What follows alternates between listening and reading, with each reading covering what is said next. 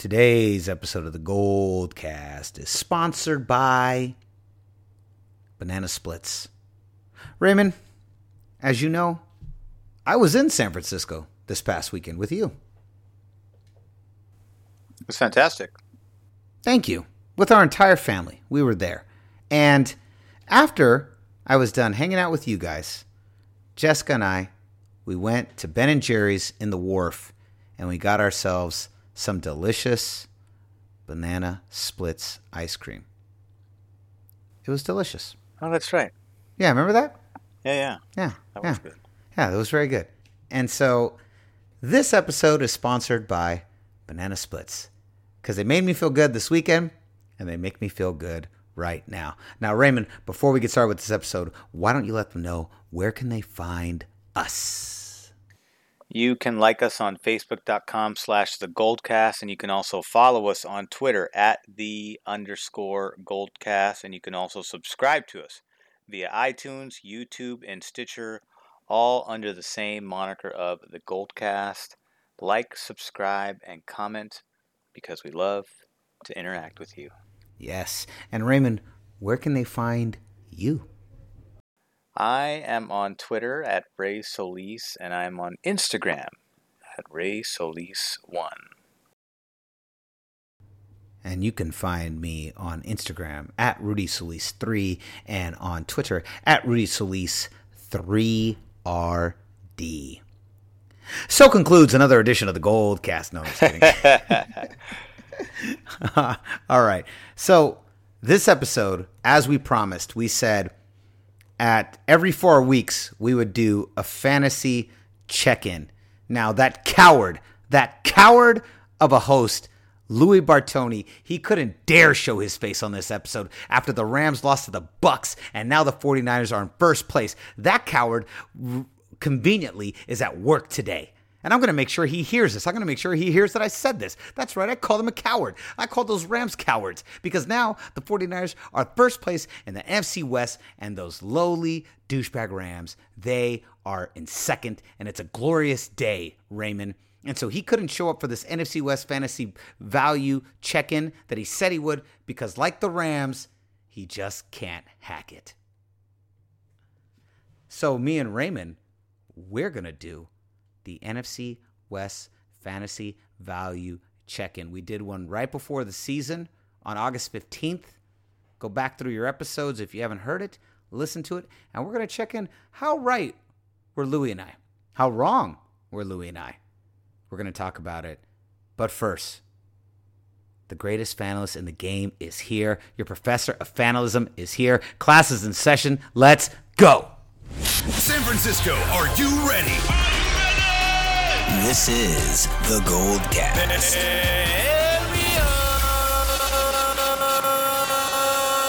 Boom! Welcome to another edition of the Gold Cast. We are the voice of the Bay. I'm your host, Rudy Solis III, and with me is my brother, my co-host. Raymond Solis the first, baby. Boom! All right, Raymond.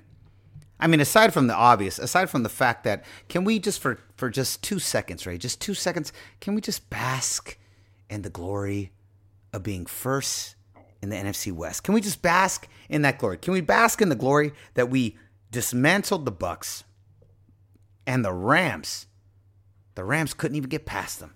Of course we we just can. bask in that? That's that what happens when you dominate just- the bye week. Thank you. Raymond, we have said this every year on the Goldcast for many years. We are undefeated on the bye. Still undefeated. We are the Miami Dolphins of the bye week. We are the we are the 14 and 0 Miami Dolphins of the bye week. That's what we are. We are undefeated. Raymond just You know, Raymond, I kind of decided after our last podcast that it was time to just stop worrying and love the 3 and 0 start to the season.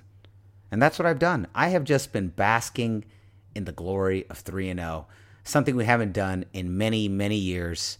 We we have broken a lot of long-standing 49er records to season starts with this 3 and 0 and it feels nice. And then after this weekend, after the Rams went down to the Bucs, we now find ourselves in first place. Raymond, the floor is yours. How do you feel? I think it feels great to know that uh, the Rams have got some vulnerabilities there, particularly, you know, Gurley just does not seem like himself this season. And when he's not himself, and you force Jared Goff to beat you with his arm, it's you don't get the same results as you do when that team is running on all cylinders, led by Gurley. Gurley is the catalyst of that offense, and you know, dating back to late last year into the playoffs when he wasn't 100%, all the way to this year, for some reason, doesn't seem 100%.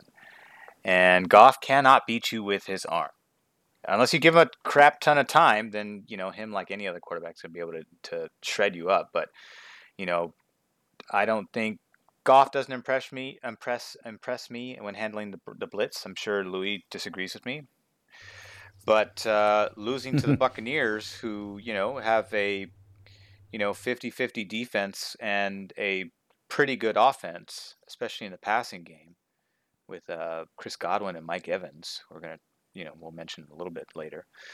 But uh, that was a big one. And Seattle, what can I say about Seattle? Seattle just kind of, you know, Seattle's more easier to dissect because it's just like they're aging. They're aging, and you know, they're. It's not easy to refill you know, Pro Bowl positions like the ones that they had. You know, some of those are going to end up in Canton.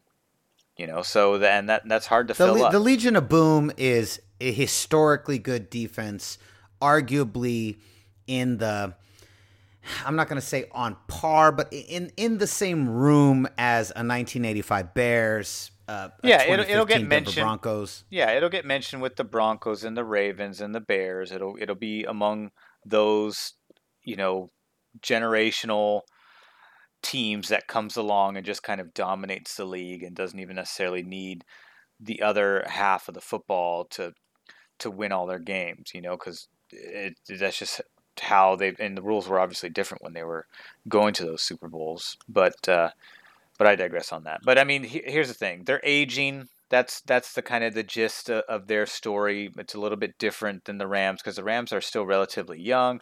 Their coach is still young, and he's an innovative mind. He's a good mind to have in the league.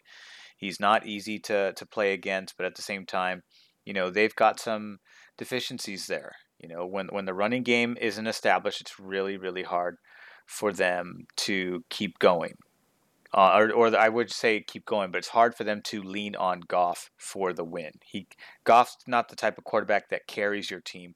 He's the type of quarterback that thrives with a good supporting cast around him.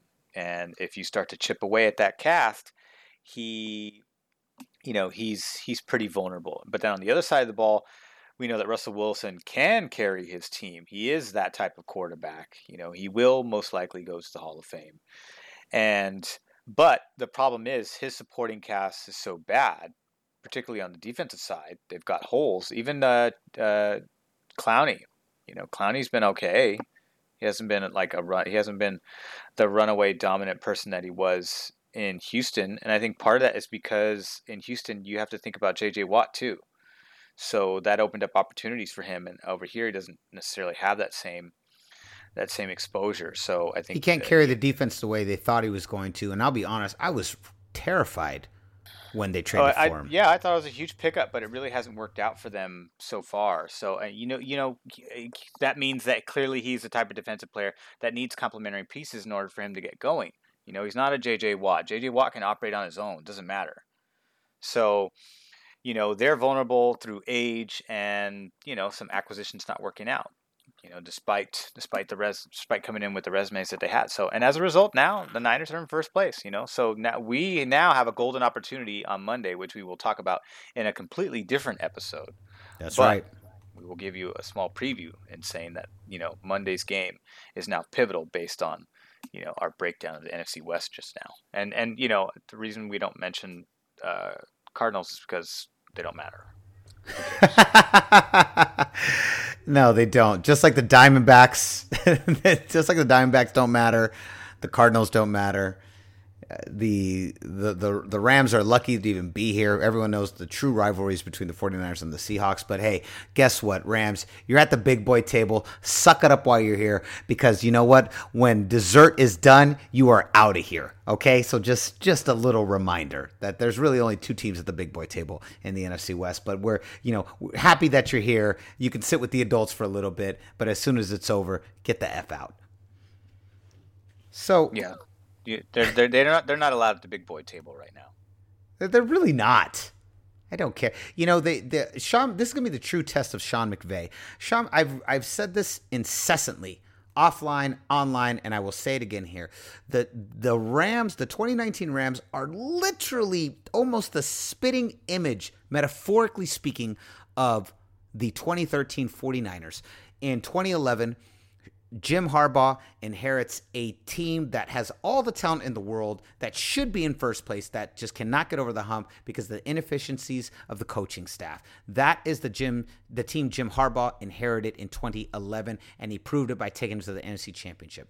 Very similar situation with the Rams, excellent GM, excellent front office when it comes to picking players, but Jeff Fisher and his crew could not get past 8 and 8. Sean McVay inherits an excellently a well crafted team talent wise and takes them to the playoffs first in the NFC West. Then he takes them to the Super Bowl the following year, 13 and 3, just like the 49ers. And just like the 49ers, they both lose the Super Bowl, and now they're here the year after, and you're starting to see a little bit of some chips in the armor, and you're starting to see that maybe their quarterback in this system isn't as efficient as they thought they would. The only difference is, is that they're still trying to kind of cater to Jared Goff. They were not doing that with Colin Kaepernick and the 49ers. They forced him to into a system that I think com- he was completely not ready for, and I thought they should have allowed him to continue passing out of the pocket, continue running. I think had they done that for the entire year, he would have continued his dominance. That's a discussion for a gold cast from four years ago. This is 2019.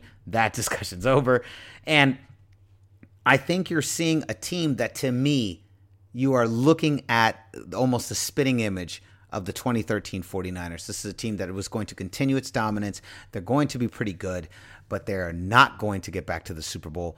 I would be surprised if they even get back to the NFC Championship. I, I would be very surprised. The 49ers went to three NFC Championships in a row. The Rams have not even matched that success. They've only matched the failure of losing a Super Bowl like the Niners did. I, I, I would not be surprised if they did not get back to the NFC Championship. I know it's a long season, but I wouldn't be surprised. And having said that, I I'm really curious to see how Sean McVay and Jared Goff do next year when the chinks and the armor crumble even further. I wouldn't be surprised if this team does even worse next year. But Raymond, what are your thoughts on all that that I just said? I think it's absolutely true. I, you know, as where where they go from here, you know, it's we'll have to discuss some more. You know, perhaps with Louis, so he can give us a little bit more of a deeper insight into what he sees from the team, and then we'll of course uh, disagree with everything he says. and uh, you know, but but as far as you're saying, you know, I I, I think you know you we are seeing uh, you're seeing a couple things. A, you're seeing the fact that Jared Goff, you know, can't can't carry the team on his own. Um, that doesn't mean he isn't capable of, of performing well. I mean, they, they had a, a pretty big shootout there with uh, Tampa Bay, the defense gave up. The defenses gave up in this game. So, you know, the, there was no problem with the offense, but, you know, one team had more offense than the other, uh, enough to keep going. So I think that, you know, going forward, they're going to have to step it up on defense because the road doesn't get any easier for them this week and next week. And uh, especially the following week, especially uh, week six. Um, so that that will be a big deal. You know, Seattle doesn't necessarily. Seattle's got a, is a bit more scrappy. They got the moxie. They got some moxie you, to them. I yeah, I don't know if you feel that way. I feel like they got a little bit more scrappiness to them, and uh, and part of that is because they have a quarterback that is capable of of carrying the load. And you know, he wasn't doing anything two weeks ago, and in fantasy ended up with 56 points. You know, he ended up exploding in the fourth quarter in a in a you know in a uh, not so great. Uh, you know, I, I, can't remember whether they won or lost that game, um, but uh, it ended up. Yeah, it was two weeks ago. I'm pretty sure they did they lose this past week or the week before. I, I'm looking it up right now.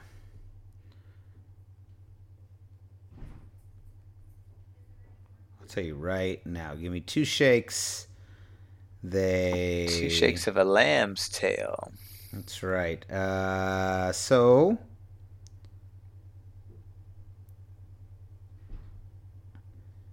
beat the Bengals 21-20. Beat the Steelers 28-26. It was the Saints.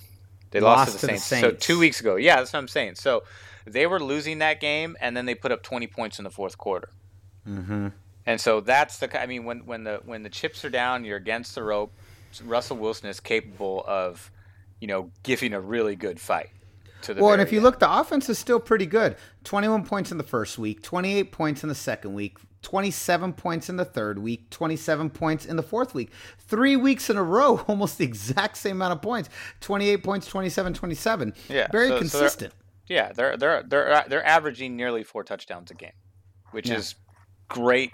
A great average, you know, any team would want, especially if you're Miami. But um, you know, with them, I think uh, you know it's like you know you know what their deficiencies is are. It's on the defensive side, and it's with age. You know, you just have to. Russell Wilson is just so elusive, and that's what makes him so dangerous. Is because he's so good at avoiding the sack that he can keep the plays going. So, and the guys that, you know, his supporting cast is well aware of this because he's just been doing it for so long that they're able to, they, they, they feed off of that vibe, you know, whether it's, you know, that they're, and I know the rookie DK Metcalf is having a good season so far. You know, Tyler Lockett is still reliable. Gary Jennings is out there. Jaron Brown is out there. So, you know, they got playmakers there and they also got, you know, they also got a good running back corps. You know, despite some of the mishaps from Carson, you know, he's when he's not fumbling the ball, he's doing very well. So, you know, Rashad Penny's a reliable backup, solid backup. So they, they've got some players out there that can carry this team if the defense is not able to hold, which, you know, they weren't against New Orleans, but they lost that lead early and they had to play catch up, and that was just too much. But they did bounce back against Arizona. But then again, it's Arizona. You might as well be playing Miami. It really doesn't matter when you're playing either of those teams. So I think, uh, you know, they, they still got some punch. You know, I'm I'm less worried about them though because I feel like they can be Pete Carroll can be beat. You know, you just you, Pete Carroll, and the same with the same with um, McVay because I believe with McVay, Mc, remember M- McVay is a derivative of Kyle Shanahan. He comes from uh, he's like he's like a sub tree in the in the in the Shao Kyle Shanahan offensive coordinator days. He comes from that that group.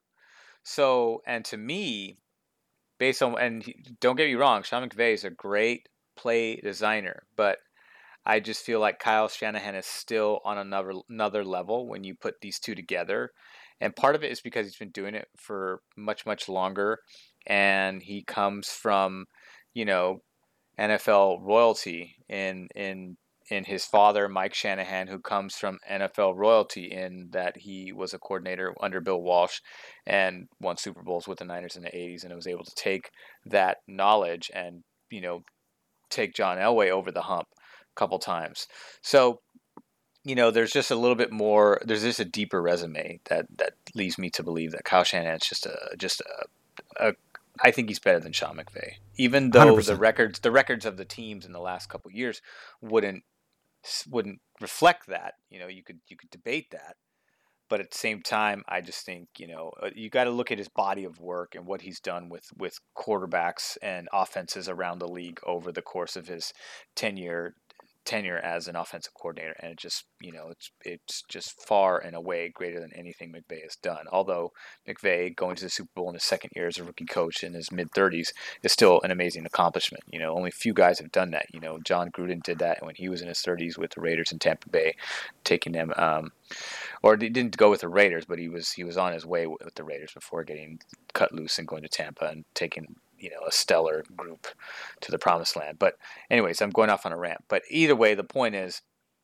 these teams are beatable, and now that we have a now that we have a healthy team that's starting to gel together, particularly on the defensive side and the offensive side, has moments of gelling, but still needs to iron out some kinks in terms of discipline with the penalties and that kind of stuff. The the fumbles, the turnovers, and the penalties are really the two things that need to get ironed out on offense, and then they'll be fine. Um, so once that gets happened, though, I just think to me the, the biggest X factor that we have on our team right now, before we get into our, our topic for the night, is just Kyle Shanahan. To me, whenever I look at the matchups, I say like, all right, so there's some matchups here on defensively that you know I like the matchup here with uh, you know Dee Ford against this so and so, and I like Richard Sherman in this in this matchup against this receiver. But at the same time, when I really kind of look at the forest versus the individual trees, I always come back to the same X factor, which is Kyle Shanahan, because I just think I think he's better than Pete Carroll.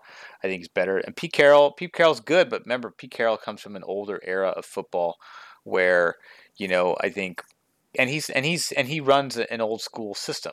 He's the head coach. He has an offensive coordinator. He has a defensive coordinator. Kyle Shanahan's like, nope, I'm the offensive coordinator and the head coach because nobody can call plays the way I can call plays, and we've seen that demonstrated uh, multiple times in the last couple years, even during the, the losing years. We've seen him take uh, being able to design plays around players' strengths and able to get the most out of them, even when you know you're one in ten, you know, and still competing. So that that to me is is is I think goes a long way.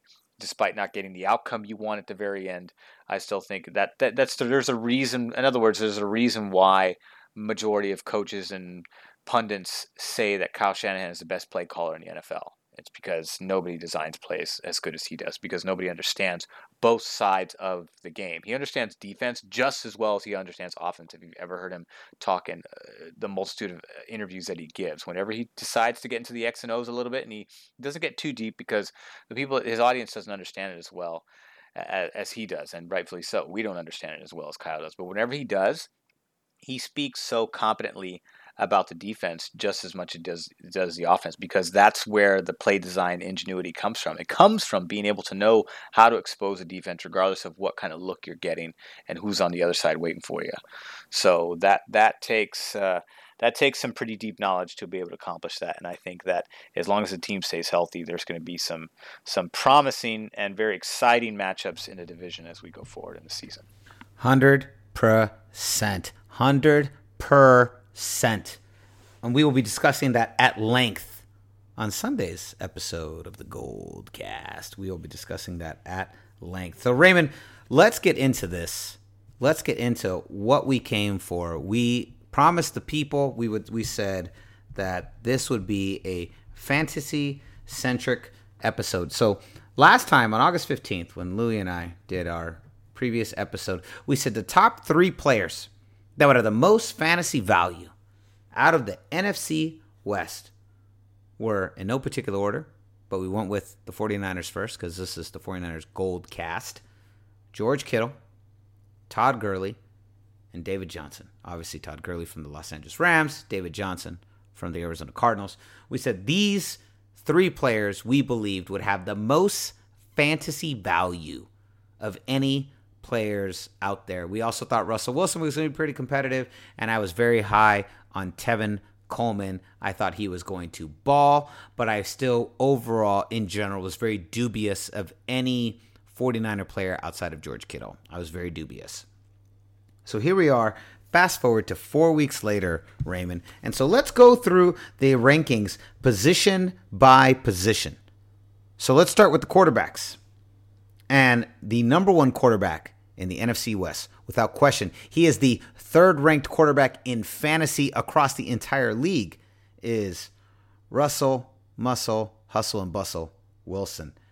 Uh, he's passed for 1,141 yards, eight touchdowns. He's rushed for 88 yards, two touchdowns, and has total right now, average across maybe different depending on your league rules, but is 96.44 points so far through three, four fantasy games. That's pretty good.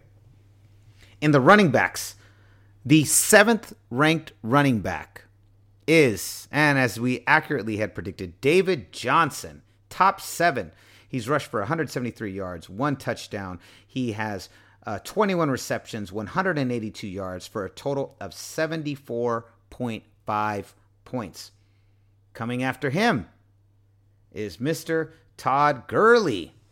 But definitely a regressive year for Mr. Todd Gurley. He is ranked 14th overall in fantasy running backs, rushed for 219 yards. It's a far cry from where he was last year. Far, far cry. Well, that knee is definitely, he has not been the same since the playoffs. We all know that he was injured throughout the playoffs, and he's definitely not been the same. He's rushed for 219 yards, three touchdowns. Then this is followed by 11 receptions, 62 yards for a total of 57.1 points. Coming Yeah, in, they've been doing they've been doing a committee over there, and it's really eating up in his time. I think the one of the only reasons why he had a big game this past week was because they had a big ass shootout against Tampa Bay, and they both you know scored almost nearly hundred points. And you know what? To be honest, to Sean McVay's credit, he said at the beginning of the season that they really weren't that concerned with the beginning of the season, that they were going to go running back by committee with the intention of really unleashing him towards the end of the season when they needed him most. So, for fantasy players, if you stay, uh, Raymond, who has Todd Gurley, if you stay All right, used To, confident, to say it again. I don't have Todd Gurley this year. Oh, who has Todd Last Gurley year. this year? Uh, I think uh, cousin cousin Brian. Oh, he does have Todd Gurley. Okay, so he is. If you're if you stay, hold on to him, cousin Brian. He will be. They're hoping he's going to be pretty dominant weeks 12, 13, 14 on. So number fifteen on the running back. So we have three NFC West running backs in the top fifteen. Mister Chris Carson, two hundred sixty-two yards, one touchdown. 14 receptions for 100 yards. His total points are 56.2. So now, let's go into our wide receivers. And at number two, my favorite wide receiver in all of the NFC West. The one guy I wish the 49ers would drafted. The wide receiver I wish we had. The wide receiver I wish ours would be. Mr. Number Two, Cooper Kupp. Cooper Kupp. 32 receptions, 388 yards, three touchdowns, 89.2 points. I am riding this guy to first place in my restaurant league. I'm in three different leagues. Then at number nine for the Seahawks, Tyler Lockett. 26 receptions, 328 yards, two touchdowns, 70.8. So now those are just the those are the top two those are top two right there in our tight ends. Big Mr. Kittle going in the third round of every single league I was in. Kittle is not the number one wide receiver for the NFC West.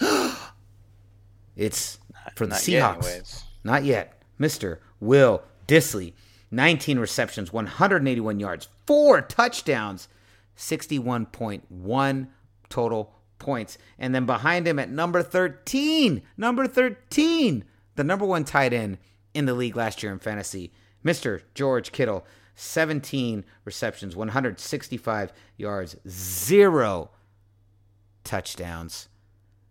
33.5 total points, 50% of Mr. Will Dissly.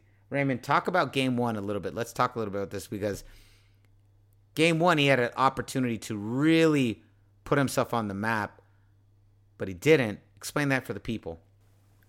Well, he had two touchdowns nullified by penalties, and had he had that, he would have easily easily had, I think, you know, close to 26 points, which would have still been statistically, even going through his other games, would have still been his biggest game this year.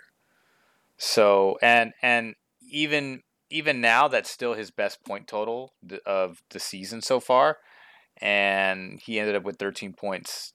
You know, and it, it, part of it is too. There's twofold. So, Kyle Shanahan's offense is not fantasy friendly.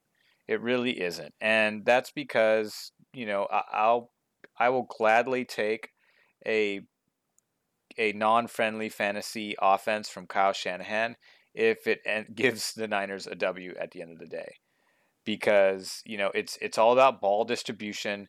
It's about spreading the ball around. It's not like a lot of these other teams that really kind of focus on one or two, you know, really potent assets. Uh, you know, like uh, Alvin Kamara is, you know, him and Michael Thomas share the receiving job, and he gets the bulk of, you know, he's getting a little bit more than than his usual uh, touches uh, behind the line of scrimmage. They don't have Mark Ingram anymore. He plays for the Ravens. But so he's now getting that ever since Drew Brees went down, they're starting to run the ball a little bit more to alle- alleviate some pressure off of Teddy Bridgewater. And so he's getting more touches. But uh, my point is that like it's really only two guys that really kind of fuel that offense. Where in Kyle Shanahan's, no one's really emerged as a number one. And even if we did, Kyle Shanahan would still do what he's doing now, which is, you know, Kittle's got 13 points, 8 points, and 11 points in the last three weeks. So he's kind of, he's getting an even look of distribution uh, of, of looks and, or uh, targets. Sorry, and the same can be said in the running back corps. Breida shares carries with Raheem Mostert, but then when they get in the red zone, the ball goes to Jeff Wilson. So even if you get all the yards, you don't get to capitalize on all that yardage with a touchdown because it's going to be given to somebody else because Kyle Shanahan just loves to keep defenses off balance, and Jeff Wilson has proven he's had four touchdowns since getting called up and he he looked great in, practice in the the preseason. I was hoping that he would get a shot. I just didn't know. I didn't want it to come at the expense of Tevin Coleman, who's probably going to come back for next Monday's game.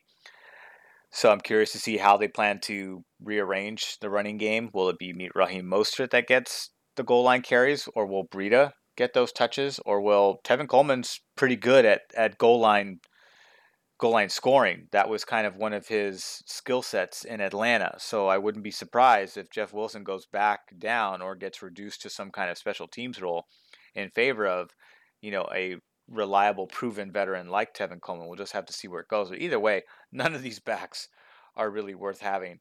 Unfortunately, uh, they're flex players, is what they are, and you know, good luck guessing how that's gonna, you know, how how that's gonna distribution is gonna play out uh, for any of those players. It's just really, really because Kyle Shanahan doesn't give anything up like any other coach in the NFL, doesn't give away his chips.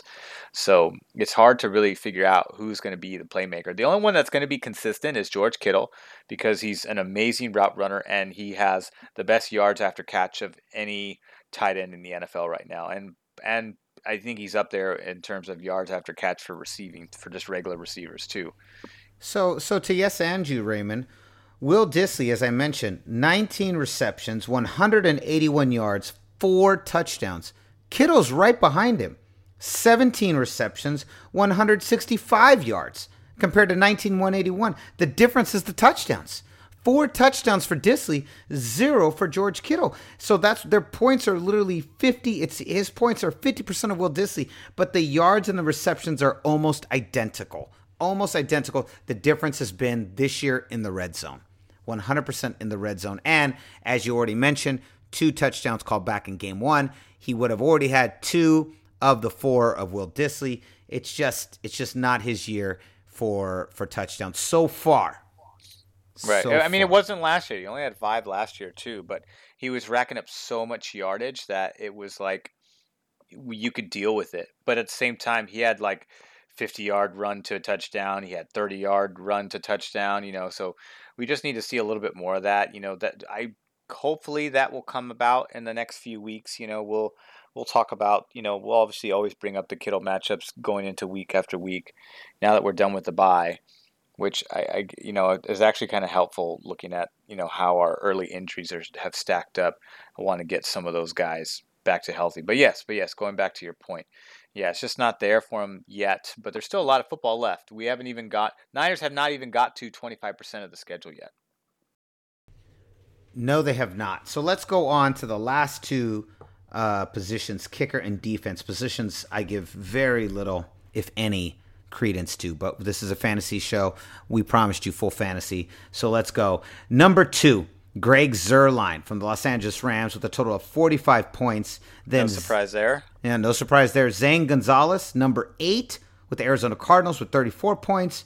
And then Robbie Gould at number 14 with 28 points. I'm actually happy about this. The reason he hasn't is because the 49ers are actually putting up touchdowns this year. This is actually yep. this is actually a good thing. Uh, for for 49ers fans, this is a good thing. For fantasy, eh, not as much. But still, the difference between number two and number 14 is only what 17 points. Not that big of a difference. Really not that big of a difference.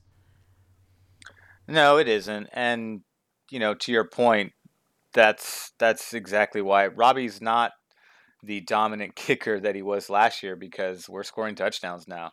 We're not relying on him as much because we're we're we've been effective in the red zone the last few weeks and not only are we scoring uh, touchdowns on offense, but we've scored touchdowns on defense this year too. So we're scoring on both sides of the football, waiting for special teams to get in on that action with some returns. That would be nice to have is something that we haven't seen happen since, you know, I don't know, uh, Ted Ginn Jr. So it's been a while. And uh, yeah, and so Greg Zuerlein's getting lots of field goals and point after attempts because they're putting up a little bit more points than we are. Although I have to look at the point total. I'm not sure how accurate that is. I think they've just been relying on more. Greg has gotten more field goal opportunities, and last week they put up over 40 points. So you know that always is going to get you a bump up in the stats. And we had a bye, so once we once we catch up by a game, you know these stats will start to look a little bit more comparable in terms of the gap between you know our position and the next the next NFC West team's position. I think that's Raymond. I think that's actually really important to note too is that we are comparing three weeks of 49ers to four weeks of Seahawks, Airs, uh, Cardinals, and Rams. Let's go to the last one, the position I give almost no credence to, and that is defense. 49ers are ranked number five with a total of 41 points. The Seahawks are number 12 with a total of 33 points. The difference between fifth and 12 is a total of eight points right now in fantasy averages. Still, 41 points is better than 33. Can't deny that. And but the Niners so far, as you mentioned, are not really the kind of team that lend themselves well to to fantasy value. 49ers fifth ranked defense in fantasy and then I mean, for fantasy, I mean, if, if you have a defense in fantasy, then then by all means, you know, you'll want one of these top five crews here. Yes, no question. You, but you know, but you know, because I don't know how. I mean, our in our family league, we give points to interceptions and sacks. So for a team like like the Niners defense that's actually getting sacks and picks this year, that actually bolsters your point total on on that back end position. That you know, that's obviously a, a uh, an accumulated position of all those players happening at once. I know some leagues have, which I think is weird, where they act, you can actually pick defensive players. That seems, just seems like a dice roll. That's just too much. It's too much. Yeah. But yes, but I'm saying of the of of all these positions, quarterbacks, running backs, wide receivers, tight ends, kickers, and defense, the only the only position that the 49ers crack the top 10 or even the top 5 is the defense which also says a lot about where our defense is. So let's go, Raymond. Let's talk about the three most valuable players in week in, as of week four. So eh, before week one, Louis and I predicted George Kittle from the 49ers, Todd Gurley from the Rams, David Johnson from the Cardinals. The top three most valuable players coming out of fantasy right now are Russell Wilson, 96.44 points, Cooper Kupp at 89.2. My favorite fantasy player in the world. I hate to admit it, it's so true. And then Mr. David Johnson was 74.5. I would say out of all of these players, the player that I think has the most value is Cooper Kupp. I think Cooper Kupp coming off that ACL, I we did not expect him to be as dominant as he is, but he has really really come on in the last couple weeks in fantasy numbers. His numbers are crazy right now. Yeah, if it wasn't for Keenan Allen in L.A., that's destroying the league right now with uh, with uh, Philip Rivers, Cooper Kupp would be the number one receiver. He is. His fantasy value is off the chain right now. This is overall. You've seen the overall numbers of that team go down. Brandin Cooks, uh, Robert Woods, and Cooper Kupp. It didn't matter who you had last year. All three of those guys were putting up monster numbers. Brandin Cooks has been okay. You know, he's been not bad. I think you've just, in general, seen a overall drop in production from everyone from the Rams. You see, I'm looking right now at the stats. You got Tyler Lockett in ninth place. Larry Fitzgerald coming in at 13th place. Larry Fitzy has definitely had a uh, a revival. 23 receptions, 300 yards, two touchdowns, 65 points total. And then Robert Woods all the way down at 19th with 26 receptions, 307 yards, zero touchdowns, 61 points. Not a huge, not a huge difference from Fitzy, and in fact, a little bit more, a little bit more yards, but no touchdowns. And then Brandin Cooks, Brandin Cooks isn't even in the top 25. He has been a pretty big disappointment. This is a guy who is huge, but I think that has a lot more to do with Jared Goff than it does Brandin Cooks. What would you say? Yeah, I think it's the fact that the running game really isn't producing as well as it has the previous two years. And because they're only running because they're the the bulk of the the offense that really sets up the pass because it's not pulling the same weight that it has. You know they're having a hard time getting the passing game going the way it has in the past because they Sean remember Sean McVay is a product of Kyle Shanahan. So he likes to run the play action pass the pre snap motion. He likes to do a lot of that stuff.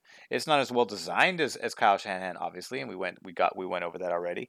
But you know p- part of that reason why it's, not getting going as well as it has because the running game isn't as strong as it has been they're not the number one rushing team in the NFL not not by a long shot. They have to run by committee because their workhorse isn't 100% right now. If he was, then he'd be getting all the carries, which is how he's handled. You know, that's how his career's been. He's been the workhorse. But, you know, I think perhaps some of those excess touches over the years are starting to catch up to him a little bit. You know, it's hard to to take that many touches and take a beating on your body. You know, so only so many bat. I mean, Frank Gore is an exception. He's not the rule. Frank Gore had two knee surgeries coming out of college and is still in the NFL now, the fourth all-time rusher of all time. He's, he's such a champ. He's a he's an champ. amazing champion. Yeah, he's the so I mean, best. But my point is like you know he's he used to be a workhorse like that, and you know now he's on his 16th year or or 13th or something. Fourth, I don't know. He's up there. He's been well hundredth over, year. I think he's on the 150th year. Yeah, yeah, exactly. You know, Frank Gore, 80 years old. He he has a motorized uh, wheelchair that he that he plays with now. it's got padding on the sides.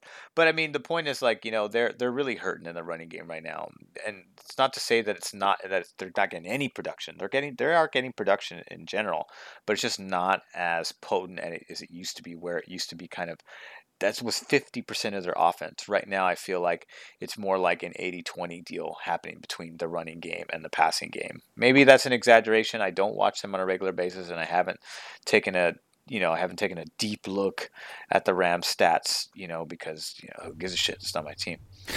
But well, and as far as as far as running backs are concerned, the 49ers don't even crack the top 25 and the NFC West in general. Not I mean again, running backs is very hard it, it, in fantasy. Individually, yes, but I mean as far as offense is concerned, Niners are a, a top 5 rushing yes. offense. Yeah. Yeah, but but we're but we're not concerned about today. We're only looking at fantasy value.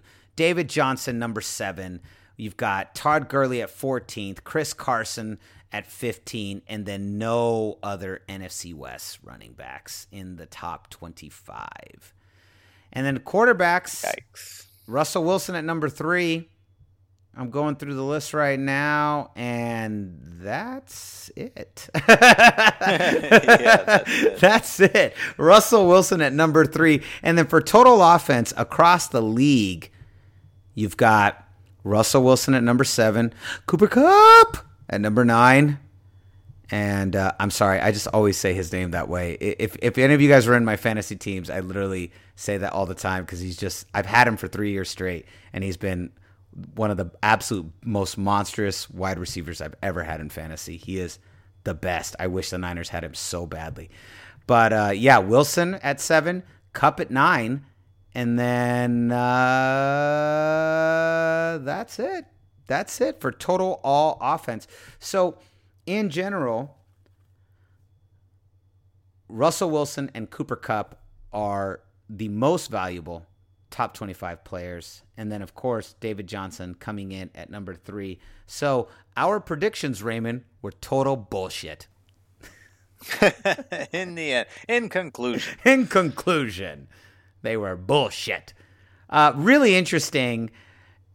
If I was to take, let me ask you, Raymond, let's predict four weeks from now, do any, any of the 49ers offensive players crack it? Jimmy G, Kittle, I have no hope for the wide receivers. I would say uh, I I think you nailed it. You know, as far as you know conjecture is concerned, I think Jimmy G and Kittle are the only two that have a chance. Jimmy G likes to take chances, and so he tends to give up a pick almost you know every other game, so that might hurt him. It will improve over But- time, though. But it, it will. He just need reps to, to get used to that. You know, he doesn't have a lot of reps, but this he has the potential to be a seventy percent type of thrower. You know, which is Drew Brees territory, which is hard to hit. But you know, I th- he's he's he's done it in games before, so we'll just have to see. I, I think he's capable of doing that. You know, he's he he is he has the capability to be like the, the second best quarterback in the NFC West. Right now, I, I can't I can't crown him as far as records concerned. Yes, you can say he's the best, but it's you know he has to he has to prove a lot more. You know, Russell Wilson is the best quarterback in the NFC West by far, but I think that Jimmy G has the potential to to unseat him over time. I hope you're right. That was He's a, coming in his prime, and one one still kind of. I mean, Russell Wilson still plays like he's in his prime. You know, he just doesn't have the same cast that got him to the promised land before. So I think that's the only thing. But the fact that he doesn't get hit and avoid sacks a lot, you know, also helps him. That's why Brett Favre, you know, was able to start majority of the games of his career because he just was so goddamn hard to sack, and he would always sling the ball out before you got to him. So, I will say this in conclusion: if you have Cooper Kupp or Russell Wilson, kudos to you, well done. If you don't have Cooper Kupp or Russell Wilson, maybe now's the time to trade for him. I really could have traded for Kupp last week. My dad, our dad, famously the unofficial fourth member of the Gold Cast, he wanted Julio Jones and uh, running back, and uh, we we could not decide which running back. I should have just given him straight, straight up. He was, I think, he was considering Julio Jones straight up for Cooper Kupp, which I should have done because it would have been the dumbest trade for him ever and the greatest trade for me. But alas, it is what it is. I am second place in that league, first place in my other league. Cooper Kupp's with me in that league, and, and that's where he's going to stay. It is all right with me. Any final thoughts, Raymond, on the NFC West Fantasy Check In Week Four edition? I'm sorry. I said any any final thoughts? Oh no, um, no. Just uh, I think, I think Jimmy G will start to climb the ladder as you know the offense starts to polish itself out, and I think George Kittle will eventually catch up to the rest of the tight ends and crack that top five. Some some guys have just gotten a, a, better start than him. Mark Andrews was nothing last year, and he had a monstrous start. Travis Kelce's you know a, very consistent in that offense, so they just have to you know continue to feed him the ball like they have and not nullify plays by uh, by penalties by stupid penalties and we're also a week behind too so I, I think I think you add another week there's a good chance he he cracks top 10 I love it. All right. Well, there it is. There's our fantasy check in for the NFC West. So concludes another edition of the Gold Cast. We are the voice of the Bay. I'm your host, Rudy Solis III, and with me is my brother, my co host. Raymond Salisa first baby Boom. We'll see you next time. Same Gold Cast time, same Goldcast channel. Let's go. This is, this is the Gold Cast.